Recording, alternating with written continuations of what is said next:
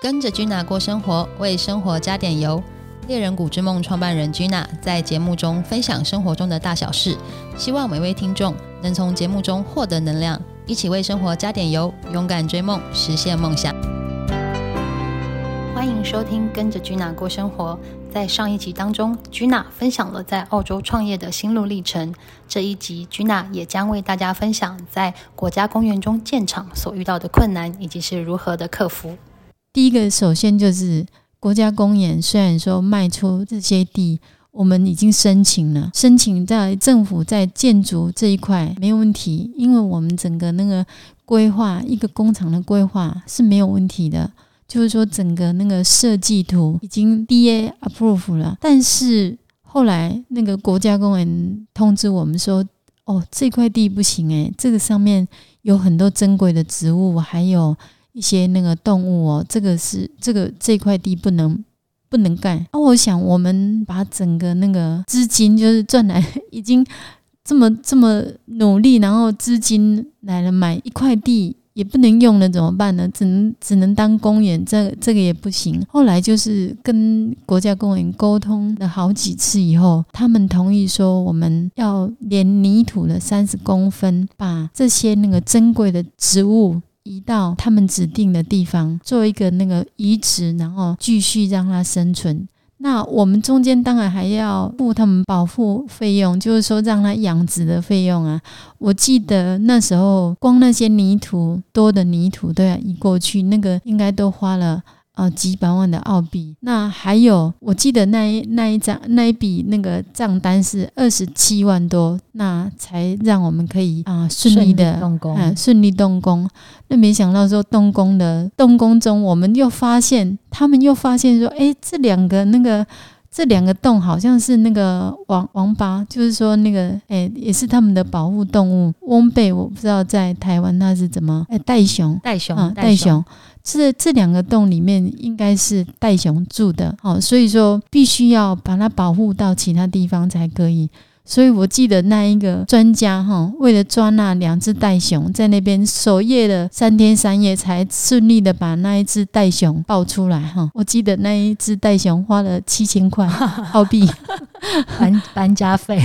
对搬家费用。好，你看在澳洲的那个。嗯，环保是做了那么那么到位，然后那么严格，整个那个啊费用就是像那个污水排除啊，哈，我们一定要把它处理好，然后像清水一样，好像还可以喝的才能排出去哦，这个也是一笔很大的费用哦。光这些费用，我觉得盖那个厂原本我是想说应该是一两千万可以盖起来，那没有想到后来增加了很多钱。增加了很多资金，才把这家工厂盖起来。是，所以其实刚刚这样听起来，我们发现很多的费用其实都是花在环境保护上面。是对，所以可以知道，就是 NatureScare 它整个厂，它是在一个非常重视环境保护的区域下面所生产出来的商品。对，对，我们是不是可以这样说？就是 NatureScare 包含了它的外在。它的工厂包含我们制成的所有保健保养品，其实不管是对外或对内，Gina 这边都有在做一个严格的把关，包含到现在都还是。那当然，对，因为其实一路走来这样创业，我们可以发现创业有非常多要坚持的理念。光是环境保护这一题，可能就是会让很多人就停止做不下去。但是 Gina 是非常非常坚持，我们对于环境保护，不管是在澳洲。或是在台湾，都一定要坚持这个理念。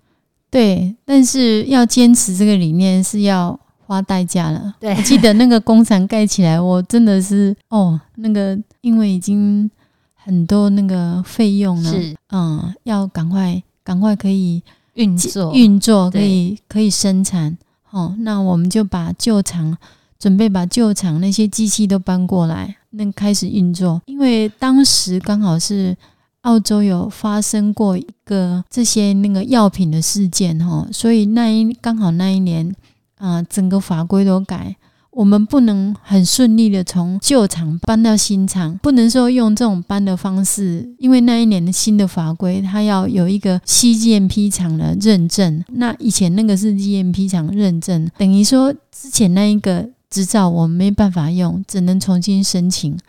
哦，你看那个申请一个执照，在台湾应该是几个月可以那个，但是在澳洲同时，他也是因为他们的动作都慢比较慢一点，然后在那边还要再等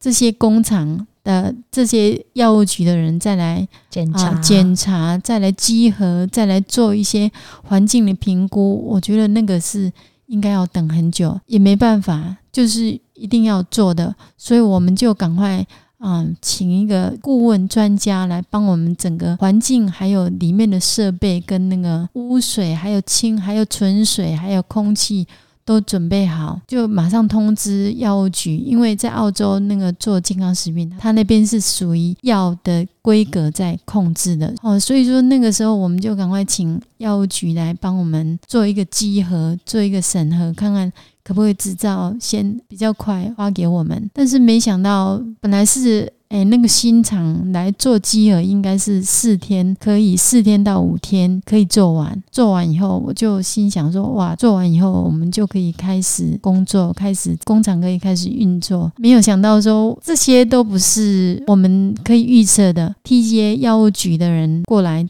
做审核，就第一天就把它停下来，就是说下面看一下，然后。整个文件看一下，他觉得说我们这个不合格啊，你这个整个都没有一个评估，就是说他所有的水质要要做一个评估，是不是纯水哈？他要写一个报告，就是说我们这些都没做，所以说他觉得说这个工厂还没有准备好，所以他们就这个没办法，所以说要我们继续再努力，因为之前因为盖盖工厂花了很多钱了，然后又旧厂那边又已经结束了。新厂这边又没开始，你看整个就是收入来源都没有，都已经在新厂这边，对，而且还有这么多的员工要养，对呀，对，哎，那时候就那时候有五十几个员工，本来旧厂那边才三十几个，那。搬到新厂，开始五十几个，我们想说应该要赶快准备好，员工也要准备好才可以开始。但是药物局的那个那主机盒跟我说：“对不起，这个工厂还没有 ready，还没有准备好。”所以就变成有一段时间要停摆在那边。对对，我在想，我不知道怎么办。就是那个时候，我不知道，我好想要跪下来求他说：“啊，这个公司有还有。”五十几个家庭要要照要照顾，对，嗯，因为啊，Jenna 每次提到这一段，其实都会非常的难过，因为对员工的照顾来说，是他非常大的责任，他不能让公司停摆。我我又是嗯移民到澳洲的，那边有人生地不熟，那个姨奶奶不会借我钱，所以。当时这一段其实非常刻骨铭心的对回忆，很刻骨铭心。对，所以我就我就跟他这样讲，就是说这里有这么多的员工还要养，那那个主机和他也很了解，因为那也是一个女生，他就说好，只要你把这些都准备好了哈，他给我一些那个。要准备好的那个就是一些 list，哎，list 都给我。只要你们这些做完了，我马上过来再帮你们做一次集合哈。我一定以最快的速度来帮你。从那一天他走了以后，我跟 Alice 还有几个公司的员工就不眠不休的哦，应该是设备的，应该是要文件的，嗯，所有的都赶快准备好。哦，每次提到这这一块，我都会很。很难过，很感动自己的勇气，对，有有撑下来。